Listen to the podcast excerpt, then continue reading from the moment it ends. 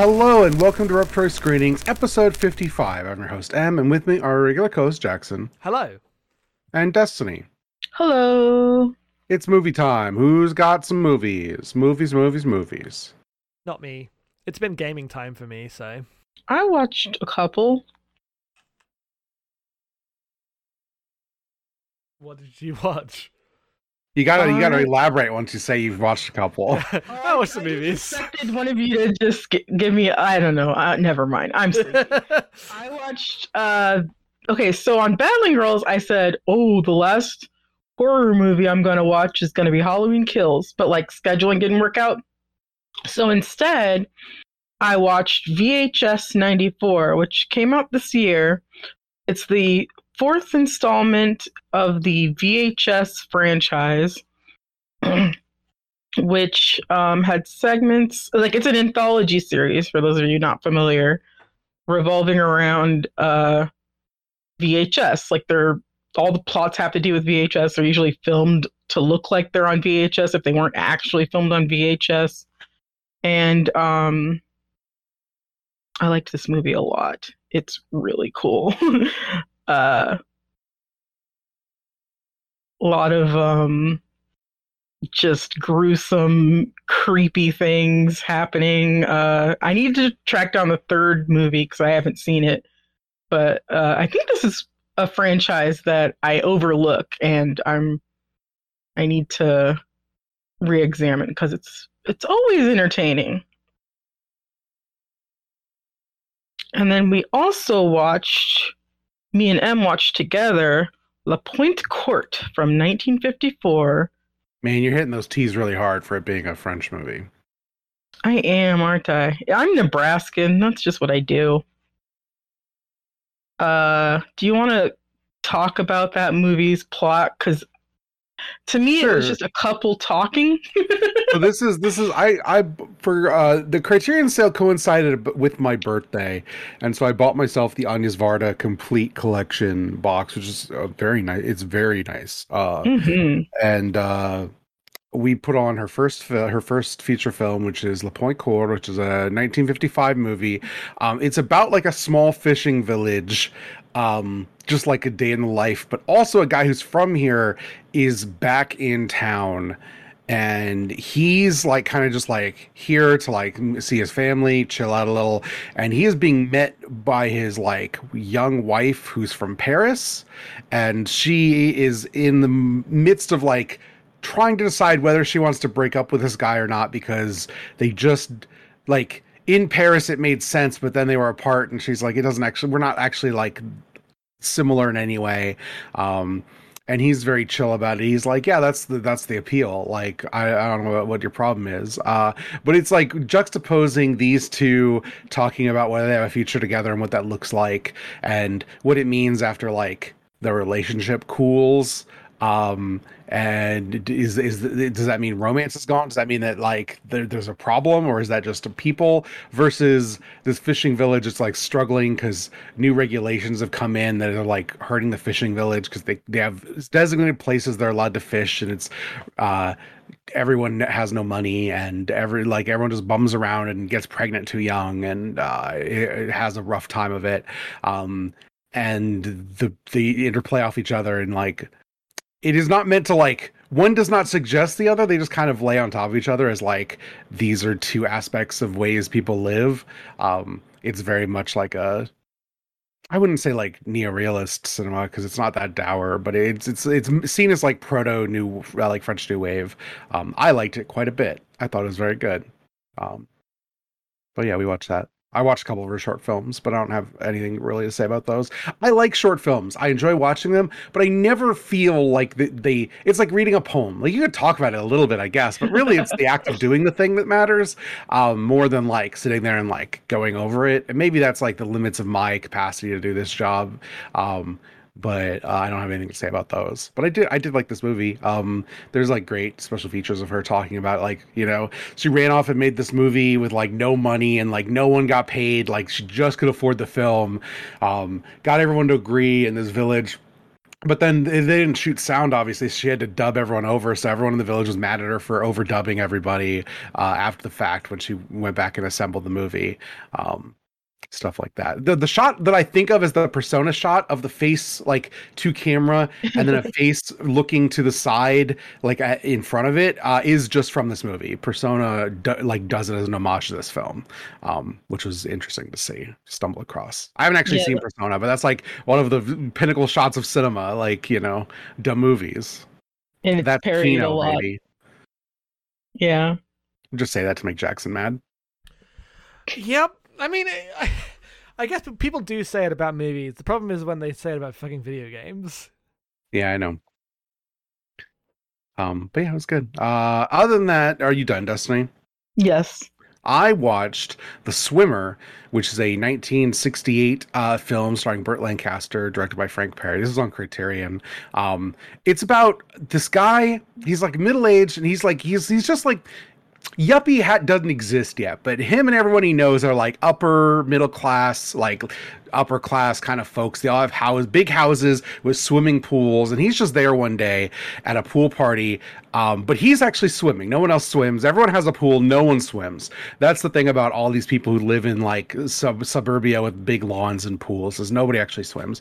And he has this moment of revelation where he's like, I bet I could swim all the way across the county back to my house, going through everyone's yard and everyone's pool. I know all these people. They're all friends of friends because we're all like rich people in the in the '60s. And he goes on this trek, and as he does, he like runs across people he used to know and people who uh, like have projected things at him. He, he meets this girl who like uh, used to babysit his daughters, and she's she used to have a crush on him. And then they talk about like what it is now that she's like a girl in the world, and it go it goes really badly. He meets like his ex uh, his like ex mistress, um, who's very bitter. Um, but then he starts talking about like the romance he used to have, and it just ends up being like as it goes, it like de the narrative of him meeting all these people starts to detangle in this like the movie is described as surrealist drama, and I, you know, fair enough. Uh, it is still mostly Burt Lancaster just like in swim trunks going through like multiple, almost like Dante's Inferno esque, like just different vignettes of meeting people and having his life reflected back at him. Um, I really loved it. I thought this movie was fucking incredible. Um, it's one of my favorite movies. I uh, used to watch it on TCM all the time. It's great. Yeah. Um yeah, no, I was, I was, I just picked it on a whim, and because you, because every uh, the beginning of every month we go through what what's on Criterion, and I just read them off to you, and you're like, oh, the swimmer, that was real, that's really good. So that's why I picked it when I was just looking for something to watch. Um, and then I watched uh, The Out of Towners, which is a Neil Simon film, uh, written by Neil Simon, directed by Arthur Hiller, starring Jack Lemmon and Sandy Dennis. This. So Jack Lemmon and Sandy Dennis's wife, they're like from they're like from Ohio or some shit, um, and they're coming to New York City because he's at a going to a job interview to become like a vice president of some like really big prestigious job, um, and they're gonna they're gonna fly in the night before. They're gonna hit up the town. They've never been to New York. They're gonna have a nice romantic dinner, whatever and everything goes wrong. The movie's about everything going wrong. The plane has to like, there's like a problem, so it has to just be in the air for two hours, uh, and then they land and like their luggage gets lost, and then they're they miss their hotel reservation and their dinner reservation, and then Jack Lemmon continues to think that he can like because he's a big deal, goddammit, and he's like a guy who can like communicate. He keeps trying to like negotiate like a deal to like fix things. Uh, his wife's like, "It's fine, don't worry about it." Um, but every single time just makes it worse. They end up like mugged. He ends up chipping a tooth. They end up like chased by a mob at some point just like a cavalcade of errors as they struggle uh, through this one night in New York. Um, which uh, is is a great premise. Obviously, I my one of my favorite movies is uh, is like uh, After Hours, the Scorsese film, which is like this but a better movie generally overall. But th- this is this is fun. You like seeing Jack Lemmon just have life kick the shit out of him, and he kind of seems like a guy who has it coming. Unlike Glengarry Glen Ross, where like he's a weasel in that movie, but it's like, man, he, he, got dealt a bad hand on this whole thing. This is like, man, this guy fucking sucks, and here it go. Let's watch him suffer. Love it. Love that. Eat it up. I've never seen a bad Jack Lemmon movie. Jack Lemmon's a specialist in guy who you enjoy watching suffer in many different ways, but that's what his deal is to me. Yes. Um, and then I watched the original Gamera. Um, oh yeah. 1965's Gamera, the the giant monster, um, which uh, I bought all those box sets and we watched the uh, the Heisei Gamera trilogy, which you can um, you can listen to that on uh, your uncle's beach house. Uh, we did all three of them, and they're good. Um, this is um, so I went back and watched the original, and this one's weird in that like kaiju movies are fun and they're culturally relevant and they're interesting, but most of the time they're they're not great films. There's ones I like more than others. Godzilla is a classic, and I, I really like Rodan, and there's like ones I think really stand out. But more or less, they're very stock like creature fare that's meant to play and you know hit every audience, and they're, they're they're disposable. Like that was part of the reason that they're like held up as a niche cultural object is because th- these were popular fiction that happened to have something to say. Gamera, more than most, I don't know how much it has to say. Gamera becomes like a big deal because it's like the one from a studio that wasn't Toho, right? Like it's uh, Daiei trying to trying to confront Godzilla on its own terms and make something like Godzilla. Um, and uh, it's like fun. The the monster is cool. It does the whole like turns into a rocket shell thing. Um, incredibly, uh, they just got like a bunch of guys they knew from a bar, like a bunch of expats, to be all the Americans. Like twenty minutes of this movie is in English, and it's just guys in military uniforms standing in front of a big boardroom or whatever, and none of them are actors, and they're just acting in English with like Japanese subtitles, and it's my favorite thing in the world. This is I why love you watch this. kaiju movies. This is, this is Yes. the reason to be there because this is happening all the way to the present day. This still happens in these movies. I love Oh, it. yeah. So so in the English version, they reshoot all of these scenes because they they're just like drop-ins. They have nothing to do with like the main characters on the field, like the Japanese actors. So they reshot all of this stuff with like actual American actors. I watched some of that. It's much better, but it has no charm. It's just not the same at all. Why would you make it better? What what do you achieve by making that like normally competent, right? I mean, it was you know it was given it was given a theatrical release, and that's what the like you know the expectation you know is that, and they they did a good job with it. Like it's very competently made. Like Yeah. they.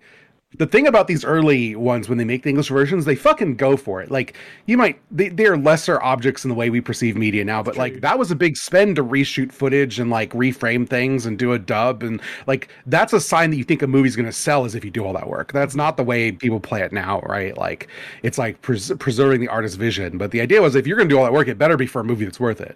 Um, but uh, yeah, it, it, it's fun. You know, it's not like great or anything. I know Gamera mostly is relevant because of its singularity as like the one opposition to Godzilla that made it. And also, future movies are like big, goofy nonsense films. This is just the giant turtle is a monster sort of stuff. Um, Yeah. They have a Z plan instead of an oxygen destroyer. It's just the Z plan. Oh, it's a great name. Because because the I- last plan. It's the last plan. Z Yeah. plan. Um, Uh, they end up shooting Gamera into Mars. I'm sure that's going to be fine. Never come back. my first exposure to this movie, I saw this before I saw Godzilla because it's featured on, on yeah. This is a Mystery uh, Science Theater. Uh, Yeah, I've never seen that. I'm curious how that because that uses the English version. I know. Mhm. so. Yeah, yeah, it does. Uh, which I mean, it's considered cheesy, but like I don't know, it's a good movie. I don't think it's the usual fare that they like. It's above the usual fare that they get. Yes, for sure. Um, it's good. And then I read uh, "Making Movies" by Sidney Lumet. Uh, the book that he wrote uh, about what it is to be a director and how movies work. And even though this is like a very old book at this point, um, cannot recommend it enough. I think it's like remarkable. He just sits down and breaks down the process of like what it is to to shoot a, to want to work on a film, to like conceive an idea, to work with a writer with a script, and then prep and shoot a movie. All of the functions of like color timing and editing and sound production just goes down the list. Um, I feel like I understood movies and like the the thought that goes into making movies so much better doing just reading this one book than I have like watching a hundred movies or whatever. It, it was great. I, I cannot recommend enough. Everyone should read this who cares about movies. Uh, he is also hilariously anti-union and like the way that like media growing up was anti-union. He's always like, oh yeah, the actors will like take a pay cut if they believe in the work. The Teamsters, they'll never take a pay cut. They're always there and they always want their rate, and you got to give it to them, or the whole production shuts down. It fucking sucks. Um, just incredible uh, grumpiness about this whole thing. Um, and like a very old fashioned way of like the way back when unions were like a kind of a, a writ part of American life, people would more openly grouse about them, and now um, they're just not around because of this. Because that side won, and now uh, you know the slow crawl back into labor rights, still a battle that is happening. Yeah, fucking sucks. Yeah. Um, but yeah, it's good. Uh, like I said, can't cannot recommend enough. I had a fantastic time reading this. Yeah. It's re- it's really uh slight too. Like you just plot through it. Mm-hmm. I might have to pick that up. That sounds really good. Yeah. I like a Uh, lot of his movies. Yeah, that is uh that's it. That's all the things I did, but that was a lot of things, I guess. Uh, yeah, you, So- you're in movie mode. I am in movie mode. Um, our movie this week is The Wages of Fear, the 1953 film uh, directed by Henri Georges Clouzot, uh, based on the French novel Le Salier de la Pluie um, by Georges Arnaud. And this movie uh, is a movie that I've been meaning to see since I got into cinema in like my late teens, early 20s. It was always in the list of like, these are classic films, but I was like, it's a two and a half movie, a half hour black and white French movie about people driving a truck. How good could it be? I was a damn fool. Jackson, what happens in this movie? Uh, it's French people drive a truck. Uh, okay, so um, where are they? Um, Las Piedras, a So- fake town Okay, that yes. I, I guess is like I assume it's like South America. Yeah, South America. Yeah, because it's the Southern Oil Company, right? So Yeah, it's got to be South Southern- America. So okay. There is a town in. Uh, I, I I didn't realize it was literally just like a fake place. Uh, that makes a lot of sense. In a fake, uh, a fictionalized South American town, a remote town, uh, that uh, people end up in, um, in um, like Europeans fly in, uh, they They don't fly out. they don't fly out. They are like lured. They, they either, either to escape something or whatever. Uh, they're coming here for various reasons, uh, and they're lured here with like re- the flights in are real cheap. Once you're in, uh, you you can like the flights out cost more than you can make living here. It is impossible to get out, um, and so uh, net like. The oil company are here. They have their own stuff. Uh, they have their own trucks. They have their own cemeteries. They have their own. They're, like, they are, the the Americans, right? The Americans are here, and they're doing their imperialism. And there's the Americans, and there's everyone else. And this film is about the tension between uh, these aggrieved Europeans. Uh, like there are there are people here, like you know, there are uh, black people and. Uh, non-Europeans, right? There are also non-Europeans who live here who have presumably lived in South America longer than any of these fucking people. Um, but I don't. I actually don't know if that's true in this specific town. This town seems like it has sprung up around the oil situation yeah. rather than one that was originally here. Uh, but regardless, this this focuses on the Europeans who have come here and are aggrieved and bitter towards the Americans who have more freedom and they want to get out. Uh, the Americans exploit this when there is an accident uh, and uh, a massive fire at the refinery. The oil is on fire. It's a disaster. Uh, everything's gone to shit, and the refinery is over the mountain. The town's on the other side of the pipeline. They need to get an ungodly amount of nitroglycerin across that mountain. They only have two normal ass trucks to do this with. Uh, this is not a thing that is possible. So, um, none of the union guys are going to do it because all the guys who work for the uh, United States uh, Southern Oil Company are unionized, and they are not going to carry this much nitroglycerin over a, a mountain. They they know they'd explode and die. Uh, so he's going to go to the town and he's going to offer this job to the people who are just stuck in his town with no work. And he uh, he does this. He says two thousand uh, dollars. Like the, the lead the lead uh, rep of the SOC. Uh, it's like two thousand dollars, and you can fly. And you, you fly. You can if you get basically if you make it if you if you make this drive you get two thousand dollars and everyone is desperate for this even though it's like the most doomed mission ever they're all uh, fully competing against each other uh, very classic like oh you know the capitalism making us do the bad thing stuff it's been in cinema forever it's all it's always here um, this movie specifically focuses on two characters uh, there are four there are two two drivers per truck or two characters per, two guys in each truck one driver one helping out when any, any shit goes wrong Uh, and they are set out 30 minutes apart. There are two sets of characters. One is um the ones that don't matter as much are Luigi and what's his name? Be begins with Bimba. Bimba. Bimba. Uh, they are the uh, supporting characters. Um, Luigi is uh, dying of um, just inhaling way Cement too much lung. c- cement because uh, he is one of the few people that did get a job, and his job is killing him. So he is trying to get uh, the money to escape because he knows he'll die anyway. Um, Yep. The main two characters, however, are uh, Mario and Joe. Uh, Mario is like a cool guy who is the happiest.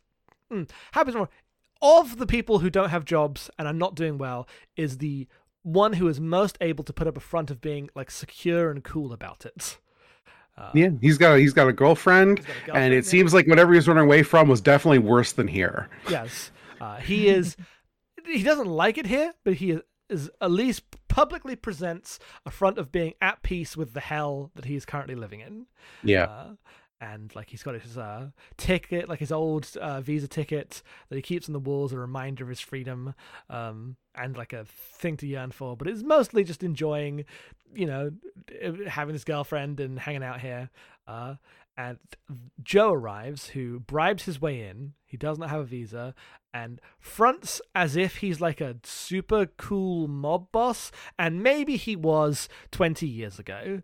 Um, but is definitely not any anymore. But because he uh, carries himself this way, uh, and he like pulls out a gun on Luigi at one point in the bar, he uh, has an air of power uh, and respect uh, the and like fear that the other people in this town uh, give to him.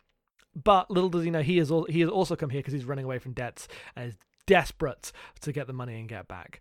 Uh, and he is begging for this job. He knows the guy who runs the SOC, and he's like basically trying to make him not take the job because it's probably going to kill him. He doesn't want to kill this guy. Uh, but eventually he uh, makes his way in with under shady circumstances when the other guy doesn't show up. Um, and these four people go on this journey. And this is that that's the first 45 minutes of the movie. There's a lot of setup. This movie is like invested in we have to take the time to make you care about these characters so you can watch them carry nitroglycerin for 45 minutes. There is much less to summarize here. Uh they fa- fe- eh, they face various obstacles and there are many like very tense scenes of getting across uh terrifying situations uh as they climb the mountain and get over the mountain. Uh, and eventually, the tense scenes uh, transition to uh, far more existential discussion of what's happening uh, as Joe uh, breaks. Like he just completely breaks from the uh, from the stress of this. Um, and Mario, who thought he was terrified and was terrified, manages to rise to the challenge and get through. Um, to the point where at the end of the movie, uh, the Mario, uh, the Lu- no, Luigi and uh, Bimba's truck just explodes off screen. They're in the middle of a conversation and it explodes. No one knows why. That's just what happens when you carry nitroglycerin. They don't give you the information of how it went wrong. It's an attention thing. Uh, and as it explodes, it leaves a well of oil uh, because it blows up a pipeline, and the pipeline is, is flooding into the crater created by this explosion. Uh, they have to get through on their own truck without blowing up their own nitroglycerin. Uh, and they're trying to do that, uh, but Joe falls down uh, while like trying to like move a tree out the way, uh, and unable to stop. And because he knows that if he stops, the, the truck won't get there. He runs over Joe, crushing his leg, and they have one final conversation as he brings him back into the truck. But his he has killed him. His wounds are too great. He dies. you, you mean you mean the one final conversation over twelve hours as his friend slowly Yes, dies? his friend slowly dies in the seat next to him, um, and he makes it.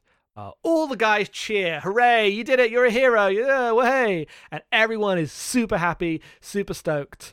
Uh, and Mario is fine. He's totally fine. He's not traumatized at all. He's fine and normal. He's so fine that he doesn't even want uh, uh, a chauffeur driving him back. Because now that he doesn't have nitroglycerin on him, uh, he'll feel way safer now that he's on the wheel. He doesn't have to worry that someone else might crash on the mountain. So uh, he's going back. Everyone's happy. They call his girlfriend. He's alive. The girlfriend's dancing. It's all a good time. He's driving back. He's driving. A, he's you know he's enjoying being alive and moving back and forth on the mountain, which he of course immediately careens off the edge. Uh, and crashes and dies on the way back in the safe van as uh, his girlfriend faints while dancing for, you know, those things happen at the same time, and that's how the movie ends. I have a question because I wasn't quite clear on this, even though I'm pretty sure it's stated explicitly. Does he get the money of the people who died? He gets Joe's money. Yeah, only he gets, Joe. He gets forty thousand. He gets the four thousand. He gets four thousand dollars. Okay. I watched a horror movie every single day for the entire month of October, and nothing made me as uncomfortable as this That's not movie. true. Peepsy tapes made you more uncomfortable in this movie. Okay, good point. Bringing that up. Yeah, that movie was awful. Uh, good movie, but like, oh, um, yeah, that was probably the only one that could compete with how uncomfortable this movie made me. It's so good though.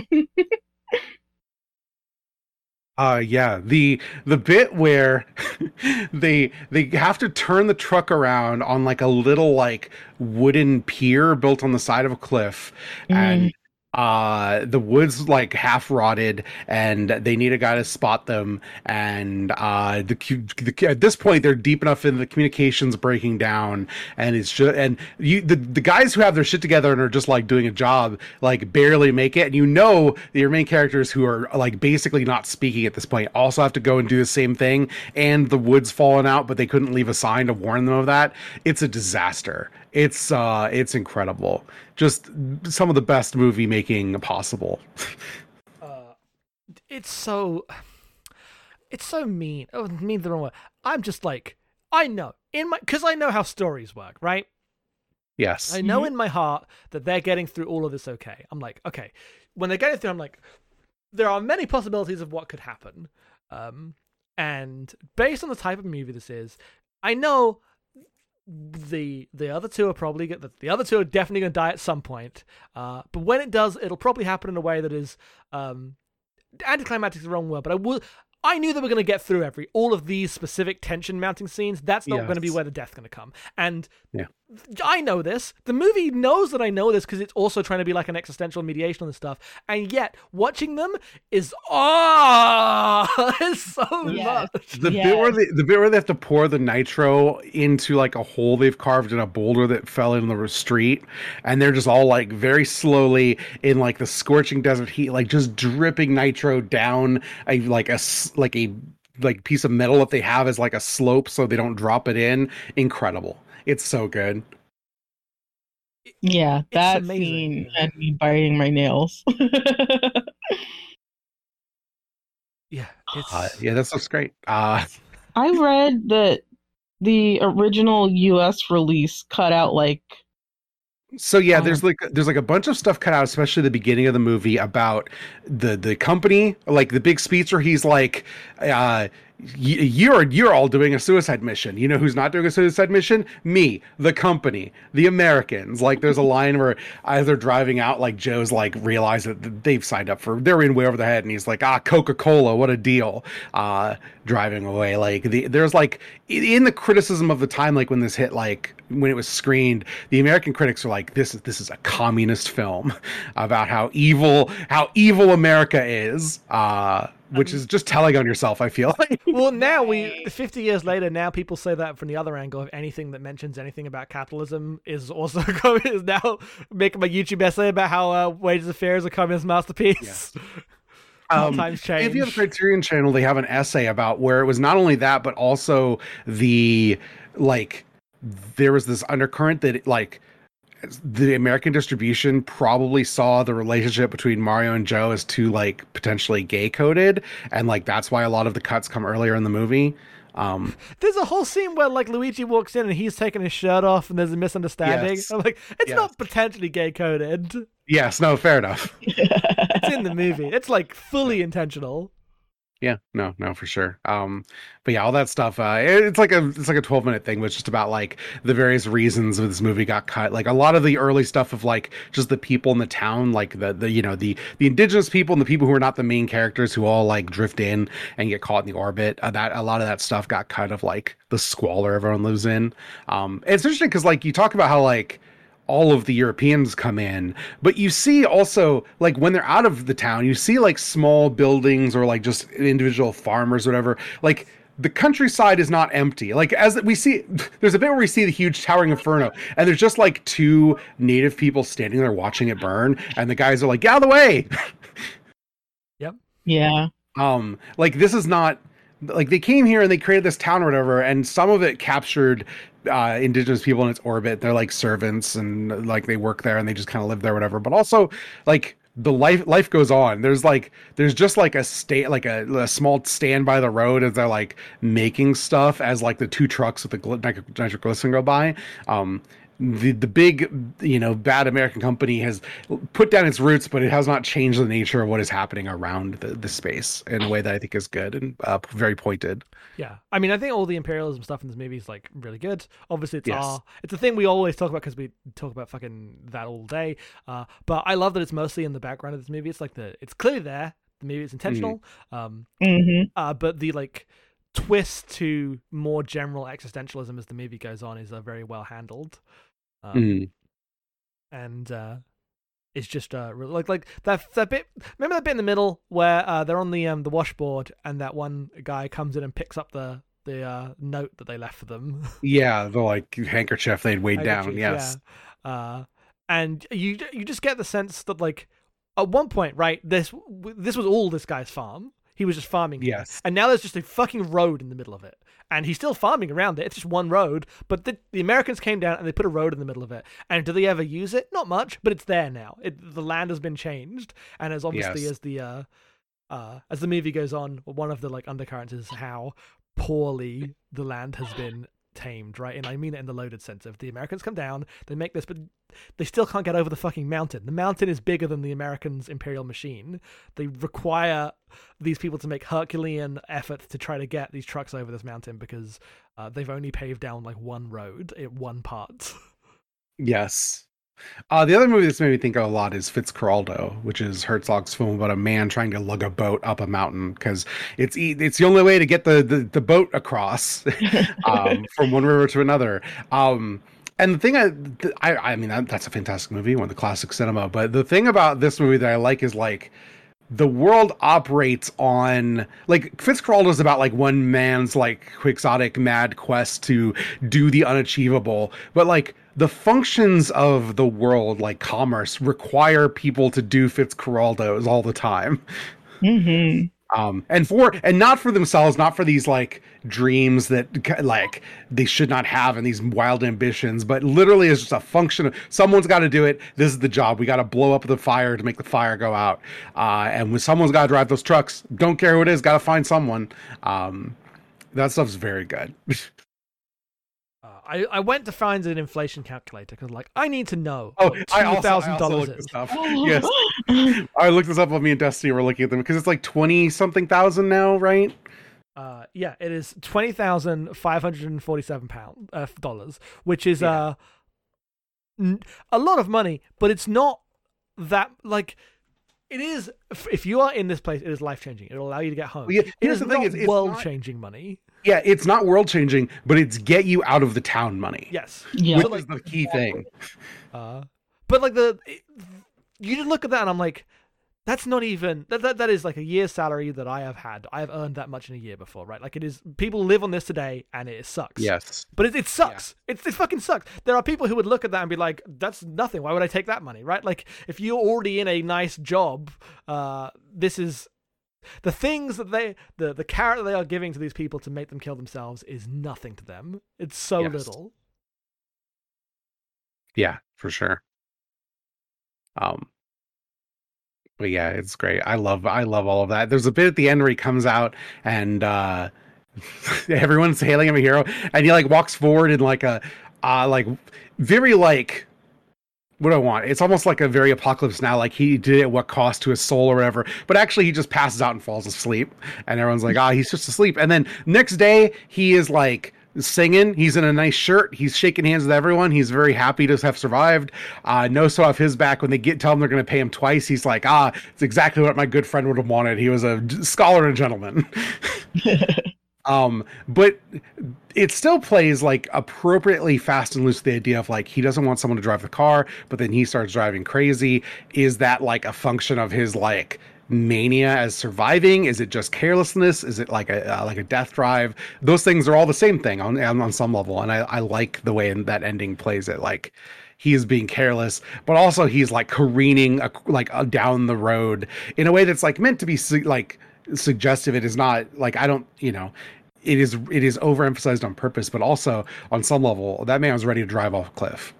Yes, and I love that. I think it's really good. It, it's really I really like the ending being like it doesn't give you much access to Mario, and you've had so much time having like Mhm. these characters talk, and then in the ending you're expecting like how is this all going to pour out? What's what's the thing? What's the thing he's going to learn? What's the thing we're going to get from him? And instead, like like he dies in a tragic way, but we don't.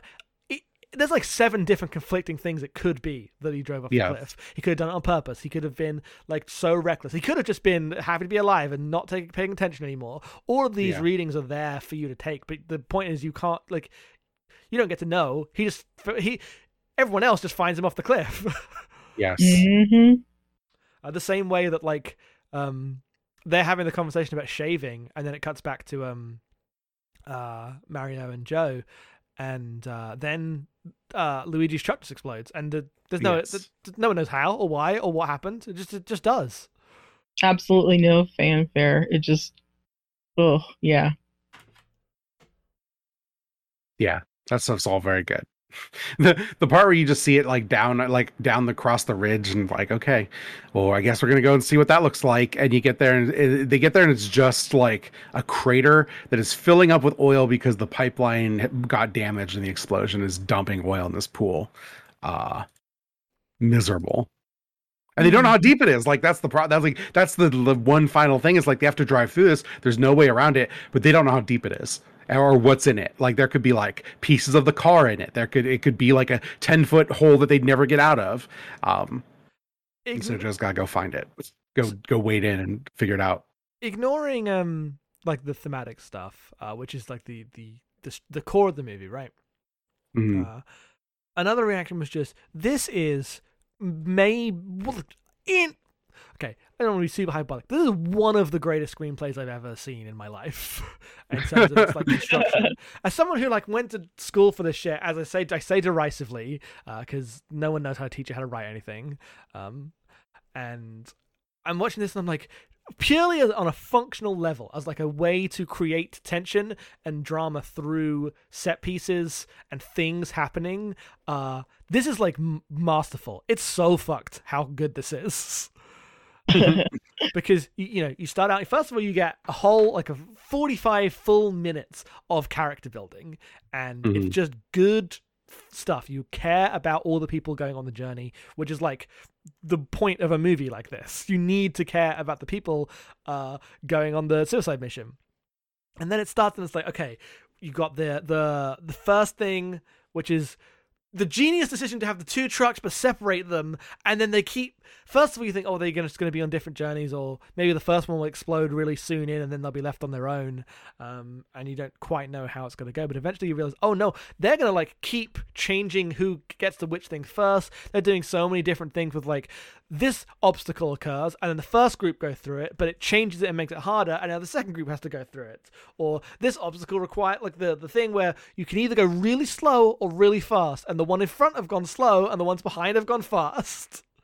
Uh and it's just stuff like that that's like um really impressive uh in a way that's like when, when i think about how to write stories and write screenplays i can think really easily even if even if you can't do it, it's still takes skill. But I, I understand in my head how to be like, I make a character that you care about is saying something with ideas. Uh, I find the functional stuff of how to make a good set piece so much harder because it's a bit more of a thankless task to be like, here's an oil thing, and this complicates this in this way. It, it's and uh, this just makes it so effortless. It's incredible.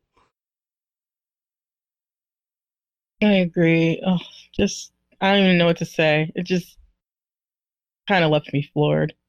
Yeah, it's good. Oh, phone's buzzing. Sorry. Um, we have questions. Do you want to maybe take some questions because we got kind of a hard out today? Let's take some questions. All right. If you'd like to send uh, emails, you can do them to abnormalmappingpodcast at gmail.com. We like them about anything. They don't just have to be about the movies that we're covering. Um, love it when it's just random shit, you know? Uh, do, do, do. That's subnormal mapping. There we go. Um, Hilver writes in Wages of Fear is an excellent film title. Sickest film titles or sickest film title for films least deserving of them? Ooh, good question. Thank My you. favorite film title uh is a movie I've never seen. Uh it's an exploitation movie by Doris Wishman called Nude on the Moon. That's great. Um, my, I think maybe my favorite movie title is uh, Werner Herzog's "My uh, My Son, My Son, What Have You Done," um, That's so true. That's a classic. which is just a great film, also. But um, yeah, it's uh, it's good. Um, Um, to go in the other direction, you've chosen like the the knowingly arch titles, uh, but another famous one of these is the classically stupidly named Cube Two Hypercube, Cube Cube Squared Hypercube, even. that's true. That's a good one. I love it. The Lu- uh, the you know uh, Charlie Brown at least removing the football of never making Cube Cubed is uh, funny to me to this day. Way better than actually making a bad movie called Cube Cubed. I'm trying to think Uh, of undeservingly good titles for bad movies. Uh, Jason Goes to Hell is not a good movie. It's a great title. Jason though. Takes Manhattan is a No, Jason terrible- Manhattan's a terrible movie, and the It's title is like basically a lie. It's basically Yes. functionally a lie. Jason takes a boat. So Jason takes a boat and then stands around some docks that you could misconstrue as Manhattan if you squint hard enough. Well, you can't always film in New York. No, but you shouldn't advertise that your movie's about New York if you do that. You don't need to. They don't need to like the movie. They just need to buy tickets. Yeah. Um, God. Uh, Tron writes in. Uh, da, da, da, da, let's see. Um, bu- bu- bu- what is your favorite looking shot or scene in the movie? My favorite scene was a scene that made me gasp. It's very, very early on, just to give you a taste of the tension you're about to be in for. When they're first loading the nitro onto the trucks, and Hmm. one of the guys just kind of almost falls with all the with Oh, the right. big, Yes. big can of nitro. It- it- it's just a soupçon of uh, what's to come, and I, I really like that. Um, oh, you, you go. go ahead. No, go ahead. I think I like the uh, early montage with um, Joe and uh, Mario getting to know each other because they they like cut around different situations where they're having conversations, but they're always set up in like these really deliberate tableaus. Mhm. Uh, like there's that one where they're both sitting front of frame and there's a girl showering behind them, and just arranged in a way where it's like this is the most fucking Wes Anderson shit in this mostly realistic movie.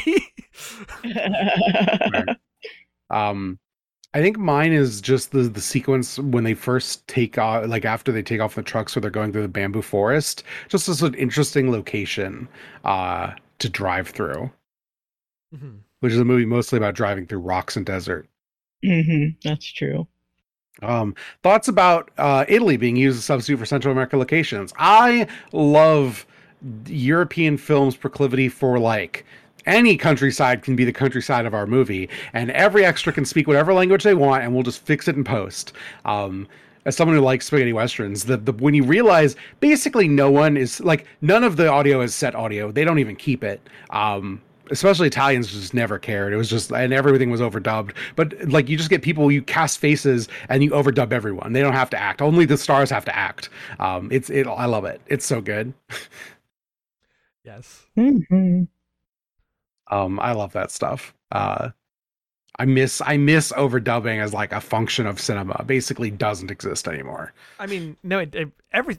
I mean, okay, it does, but like ADR has gotten good in the way that's very boring, right? Yes. Like, It's not like, oh, this person was dubbed, right? It's just the Yeah. ADR is now on movies big enough. ADR is like a f- part of the pipeline process yes, in a way that is not as interesting as when like a '60s character is just dubbed.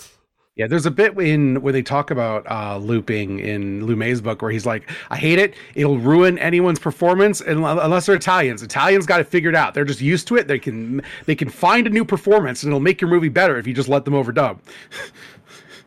Amazing. Uh, it's very funny. Um, Liv writes in, uh, had a fantastic uh, time with Wages of Fear, and then Liv went immediately and watched William Friedkin's 1977 remake Sorcerer, which is an, another adaptation of the uh, of the um, movie, which I know a lot of people in Discord went on and watched, which I had never heard of, and seemingly is very well regarded. Uh, it had the bad it had the bad fortune of coming out the same summer as Star Wars, so basically got blown off face the earth in terms of like doing well. Uh, that's pretty funny.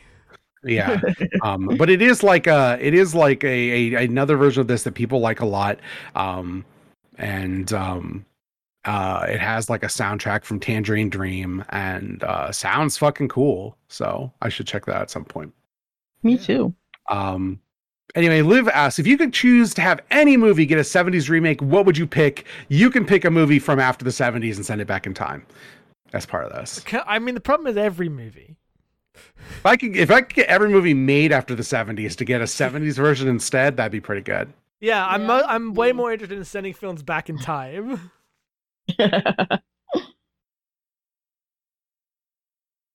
um 70s michael clayton very funny. It just looks worse. It just looks worse. That's all you do. Oh, God, I, I mean, 70s Michael Clayton is like if we were gonna be really indulgent, all we would pick would just be various 70s Michael Claytons. Mm-hmm. that's true god that'd be that'd be very funny i think i think my actual answer here is i would want the 70s version of interstellar That's a pretty good answer. I want a 70s Batman movie. hell yeah I mean, I want several 70s Star Trek movies. Like this is. Uh, we only got the one i would like a the one. 70s star trek television show that runs for at least 40 episodes. episodes. yeah. I need uh, Disco Bones like nonstop. Um, and uh, then rick writes in uh, what are your favorite truck stunts in movies So Rick asked us earlier, uh, and I said, "Oh, I don't. I've never thought about this. Like, I know there are. I have never like sat down and considered the like specific uh, craft of the truck stunt before. Uh, so I like I, I can't think of any. Like, there's like one in the Dark Knight, but that's not even good. So I've I don't remember enough of them. My, my the, the, I was like, oh, I have two answers on top of my head, and it's it's most of Duel being a bunch of truck stunts. that makes sense. uh, yeah. The early Spielberg film, which is not like a great movie, but it is it you know it's just like a big a big semi chases a man for inexplicable reasons, and it's pretty good. And then it's the uh, highway chase in Terminator Two with the big uh, tanker truck chasing after them, Oh yeah. Oh, yeah. and then it tips over, and it, it's all very good. I love all that stuff. There's also the earlier one where it drives off the overpass into the like culvert. Um, it's good, good stunts in that movie. Then they do that one in three that like they did flip the truck, but it's it's it's just in the era where I'd believe there was CG, and I think it like ruins the stunt. It's super over edited. yes, it's very over edited. Also, yeah. But they did flip the actual truck. All the stuff of like the like cords like going taut through the building, whatever. I think is like a, a lot of CG augmentation, which just robs the stunt of its power. That's the problem with stunts now. Is now that you can do anything, nothing's impressive. You got to like prove that you did it for real, and it's hard to do.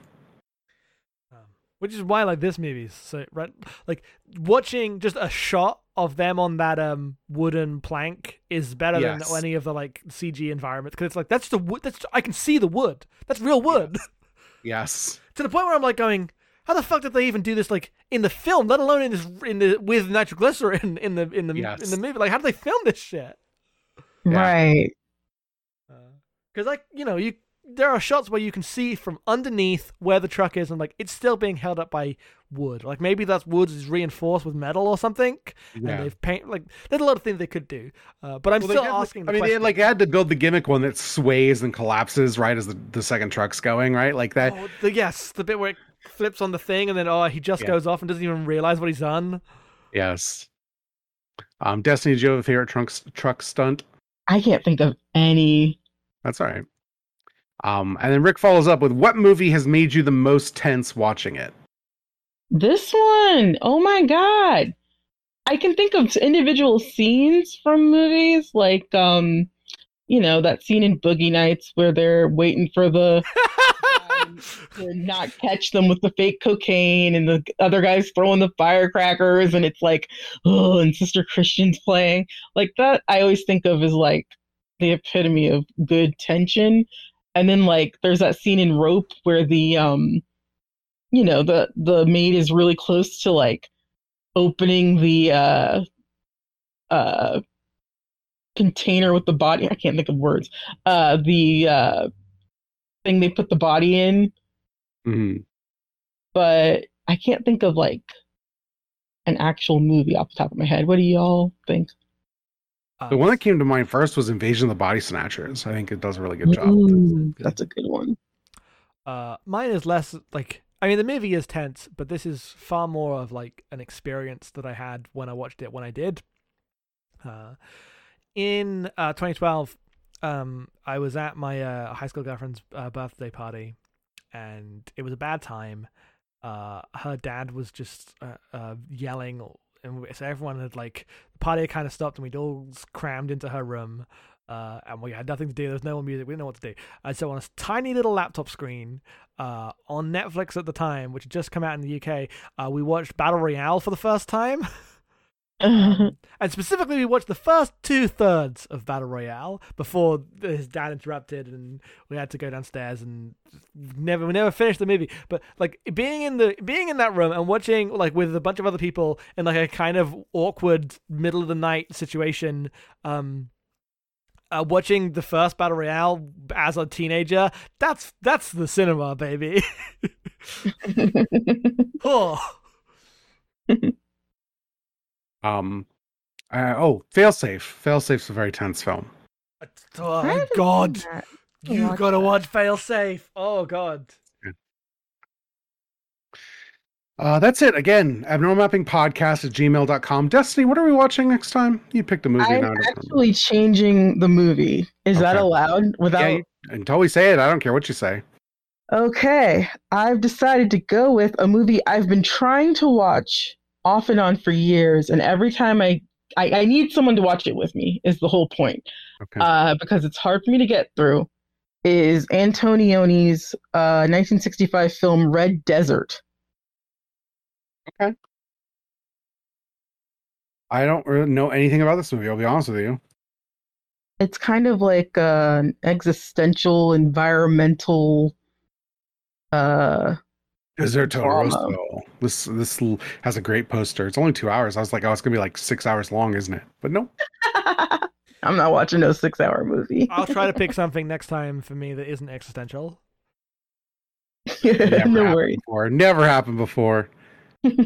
I want to do. I want to do Solaris sometime soon, and that's like the most. Ex- we're just gonna let's be like because this movie does like have a, a classic um you know uh ending of the ha- he's having the conversation he's like trying to like keep him awake till, till he gets there he's like oh what's beyond the fence he's like nothing beyond the fence it's the fence and then he just like looks to the cameras like there's nothing there's nothing and then dies i'm like ah man movies are good oh, oh. um, Yeah. I'm, I'm glad we're just in our uh, bleak European period as a podcast. Yes. Uh, Destiny plugs. at Fridge Buzz now on Twitter and most of social media things. My other podcast, Battling Girls, uh, just wrapped up our October, and we will be resuming recording in about a week. Wait, when does this come out? Uh, in like two days. Okay, yeah, so probably a week from when you're listening to this, we will be recording the next Battling Girls, and uh, keep out a lookout for that. Jackson plugs. Find me at headfulsoff on twitter.com. You can find the podcast that me and him do at abnormalmapping.com. Uh, go listen to them. They're very cool. You can find me on Twitter at em underscore being. You can support us and all the work we do at uh, patreon.com slash normal mapping. For five dollars a month, you get blockbusters where me and Jackson watch a movie and talk about it at length. Uh, we're doing uh, Dirty Harry like tomorrow, probably, unless something horrible happens. Uh, and that'll be out probably the day after this goes live. So you know, check that out. At ten dollars, you get VoIP Life. The most recent VoIP Life had me and Jackson go on at length about Halloween 2018, which is a movie I saw and very much didn't like, and Jackson go on about Frozen 2, which is a movie they saw and very much didn't like.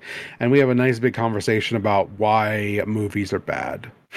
There's no overarching statement. These are just two movies that are bad. We just talk about the ways in which they're bad. Void We Life doesn't need to have like thesis. about why they're bad. Yeah, yes.